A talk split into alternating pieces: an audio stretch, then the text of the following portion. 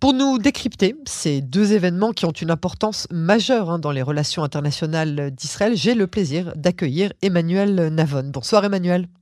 Bonsoir. Et merci euh, d'avoir accepté d'être euh, l'invité de cette euh, édition. Je vous rappelle, je rappelle que vous êtes politologue, expert en politique locale et étrangère auteur évidemment, tout récemment d'ailleurs de l'ouvrage The Star and the Scepter, qui sera très bientôt traduit en français. Vous enseignez par ailleurs à l'université d'Herzliya, puisqu'on peut déjà la nommer comme cela, et à l'université de Tel Aviv. Alors, Bennett et Poutine, une nouvelle idylle? Je pense qu'un lien euh, a été créé entre les deux dirigeants et que cela était euh, important. Euh, Poutine était habitué ces douze dernières années à gérer les relations avec Israël avec Netanyahou. Il avait développé avec Netanyahou une relation de travail, de confiance. Il était important que cette relation se crée également avec le nouveau Premier ministre. D'après ce que l'on sait, d'après ce que l'on a vu, cette relation de confiance a été créée, ce qui est important. Les relations personnelles sont euh, importantes dans les relations diplomatiques. Ce n'est pas le seul élément, euh, mais c'est un élément important, en particulier en ce qui concerne Poutine, qui reste évidemment un homme de réel politique, qui défend avant tout évidemment les intérêts de, de la Russie, mais qui, contrairement à l'establishment russe et à ses prédécesseurs, a une attitude plutôt favorable à l'égard d'Israël. Et dans son cas, effectivement, la relation personnelle, la relation de confiance est importante, et donc euh, on ne peut que se féliciter du fait qu'une relation de confiance et semble-t-il été euh, établie effectivement entre Naftali Bennett et Vladimir Poutine. Le, Kremlin a, été moins, euh, on va dire, je, cherche le mot pour ne vexer personne, mais moins enthousiaste au sortir de cette longue réunion que ne l'a été Jérusalem. En tout cas, c'est Vladimir Poutine qui a réinvité Naftali Bennett avec son épouse. Se rentre avec son épouse à Saint-Pétersbourg. Mhm.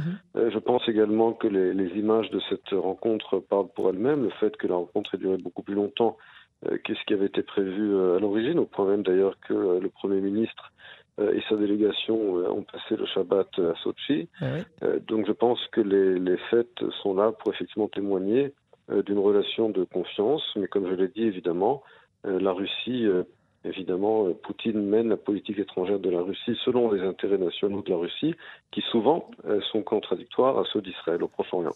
Alors, justement, puisqu'on parle euh, des intérêts, Bennett annonce des relations de, confiance entre les deux pays, et on sait pourtant que Poutine entretenait, comme vous l'avez dit encore il y a quelques instants, de très bonnes relations hein, avec Netanyahou, soutenait sa politique. Est-ce que vous pensez que Moscou, quels sont les intérêts justement que Moscou a à réitérer cette amitié avec euh, le gouvernement présent Comme je l'ai dit, il y a des, intérêts contradictoires entre la Russie et Israël au Proche-Orient. La Russie euh, soutient le régime d'Assad, la Russie aide euh, l'Iran à contourner les sanctions économiques américaines, mais d'un autre côté, la Russie est consciente du fait que la plus grande puissance du Proche-Orient, c'est Israël, et qu'elle ne veut pas ignorer effectivement la puissance israélienne au Proche-Orient. Euh, et puis il y a également le, soft power de la Russie avec plus d'un million de, russophones mhm. euh, en Israël. Donc en dépit des, contradictions des intérêts entre les deux pays, comme je l'ai dit, la Russie est également un pays réaliste qui comprend l'importance d'Israël et le danger qu'il y aurait une conflagration du fait d'un manque de coordination mhm. entre les armées russes et, israéliennes. Donc c'est également un intérêt, un intérêt russe de coordonner avec Israël les actions israéliennes euh, en Syrie contre les cibles iraniennes. Voilà, donc euh, outre ces intérêts euh, stratégiques hein, qui ont été euh, soulevés concernant la sécurité effectivement des soldats russes présents en Syrie, Bennett voulait vraiment arriver avec l'intégration du, vaccin Sputnik 5 en Israël, mais les experts de la santé ont dit niet, en tout cas niet pour l'instant. pourquoi est-ce que c'était tellement important selon vous? Bah, C'est-à-dire qu'il est clair que sait aujourd'hui que ce qu'on appelle le nationalisme du vaccin fait partie de la réalité internationale. Euh, à savoir que euh, chaque pays essaie d'avancer ses propres vaccins. Il est assez aisé aujourd'hui d'identifier les fidélités géopolitiques des pays du tiers-monde en regardant de qui ils achètent leurs vaccins. Est-ce qu'ils les achètent de la Chine, des États-Unis ou de la Russie? Là-dessus, effectivement, Poutine aurait espéré qu'Israël achète également le vaccin russe, mais d'un autre côté, les, les, Russes, comme les Chinois d'ailleurs, comprennent très bien que la relation privilégiée entre Israël et les États-Unis fait partie intégrante de la doctrine sécuritaire israélienne et qu'elle ne peut pas être remise en cause. Ouais. Alors Emmanuel, je voudrais qu'on passe maintenant euh, au thème euh, des, États-Unis et de leur exigence euh, de recevoir des éclaircissements sur cette déclaration de Benny Gantz concernant six organisations qu'il a décidé de classifier comme terroristes. Washington a son mot à dire sur ça aussi. Est-ce que c'est comme ça que ça va être maintenant? Entre l'administration Biden et le gouvernement Bennett-Lapide C'est comme ça que ça a toujours été. Euh, entre les États-Unis euh, et Israël. C'était le cas euh, sous les précédentes administrations, peut-être moins effectivement sous l'administration Trump. Mais d'une manière générale, dès qu'il s'agit du conflit israélo-palestinien, les États-Unis ont leur mot à dire ou considèrent qu'ils ont leur mot à dire dans la mesure où ils, ils sont finalement les intermédiaires privilégiés dans, dans la région et bien que nous ne soyons pas dans une situation, dans une logique de négociation euh, aujourd'hui de résolution du conflit. L'administration Biden souhaite maintenir les conditions éventuelles et futures euh, de négociation entre les deux parties et donc euh, effectivement des décisions du gouvernement israélien sur ce sujet spécifique.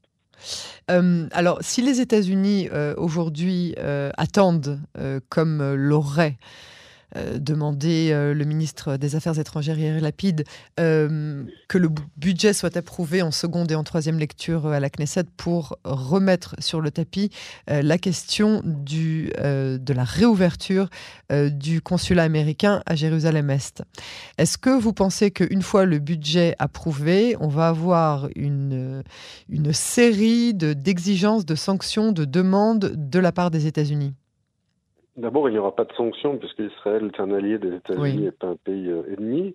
Mais euh, il est tout à fait probable, effectivement, euh, qu'après l'approbation du budget qui stabilisera le gouvernement, eh bien, l'administration Biden pourra sans doute venir avec plus d'exigences que ce n'était le cas avant l'approbation du budget. Biden et son administration ne veulent pas, ne veulent pas évidemment contribuer à l'instabilité, voire à la chute de, euh, cette, euh, de, de, la coalition aujourd'hui qui est au pouvoir en Israël.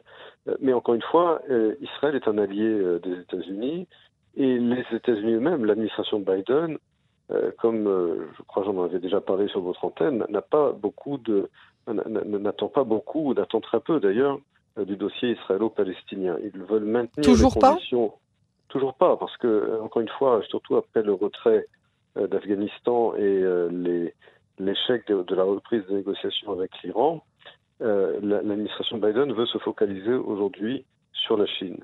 Elle ne compte pas gaspiller des énergies et du capital politique sur un conflit qu'elle sait être pour l'instant insoluble.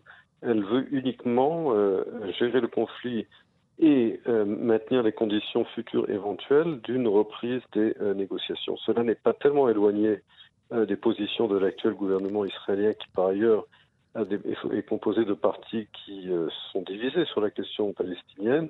Donc même après l'approbation du budget, l'administration Biden sait que le dossier palestinien, outre le fait qu'il est pour l'instant insoluble, est un, sujet, est, une, une pomme de discorde au sein du gouvernement et que euh, le, mettre au centre de ses préoccupations, même après l'approbation du budget, risquerait de déstabiliser le gouvernement Bennett. Alors, vous parliez euh, à très juste titre, il y a quelques instants, de, euh, la Chine et de, la demande des États-Unis, de Washington, au gouvernement de Naftali Bennett de s'éloigner peu à peu de la Chine. quelle est la marge de manœuvre on va dire, des États-Unis d'imposer ça euh, à Israël et euh, quelle est la marge de manœuvre d'Israël de conserver au moins euh, quelques accords, ne serait-ce que commerciaux et internationaux avec la Chine? Alors la marge de manœuvre d'Israël se réduit. les États-Unis ont déjà obtenu dans le passé, en 2000 et en 2006, de mettre fin à des accords militaires entre Israël et la Chine. Donc aujourd'hui, il n'y a plus euh, de, transactions sur le plan militaire entre Israël et la Chine euh, du fait de l'exigence des États-Unis. Euh, ceci dit, il y a depuis 2006 une augmentation exponentielle des investissements chinois en Israël. Là aussi, cela inquiète les États-Unis.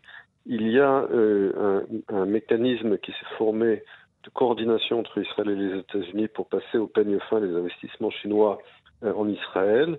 Et de facto, les États-Unis ont un droit de veto, je dirais, sur tout ce qui a trait à la haute technologie, aux technologies d'information, d'Internet, de la cinquième génération d'Internet, toutes choses qui peuvent porter atteinte à la sécurité nationale des États-Unis. Il y a aujourd'hui effectivement euh, un système de coordination, euh, puisque c'est bien aujourd'hui la principale préoccupation géopolitique des États-Unis, leur confrontation euh, avec la Chine. Et là, Israël n'a plus le choix que de effectivement se ranger du côté des États-Unis euh, bien que les États-Unis comprennent également qu'Israël ne peut pas se permettre non plus, euh, du fait de son intérêt national et de son économie, euh, de mettre fin aux relations économiques avec la Chine et aux investissements chinois en Israël. Ça, les États-Unis le comprennent, mais il y a, comme je dis aujourd'hui, un mécanisme qui, qui étudie cas par cas les investissements chinois en Israël. Effectivement, la marge de manœuvre d'Israël là-dessus s'est réduite. Emmanuel Lavonne, euh, merci beaucoup euh, pour euh, cette analyse. On a toujours envie d'en entendre plus. Merci en tout cas pour vos explications et à très bientôt sur Canon Français. À bientôt, bonne soirée.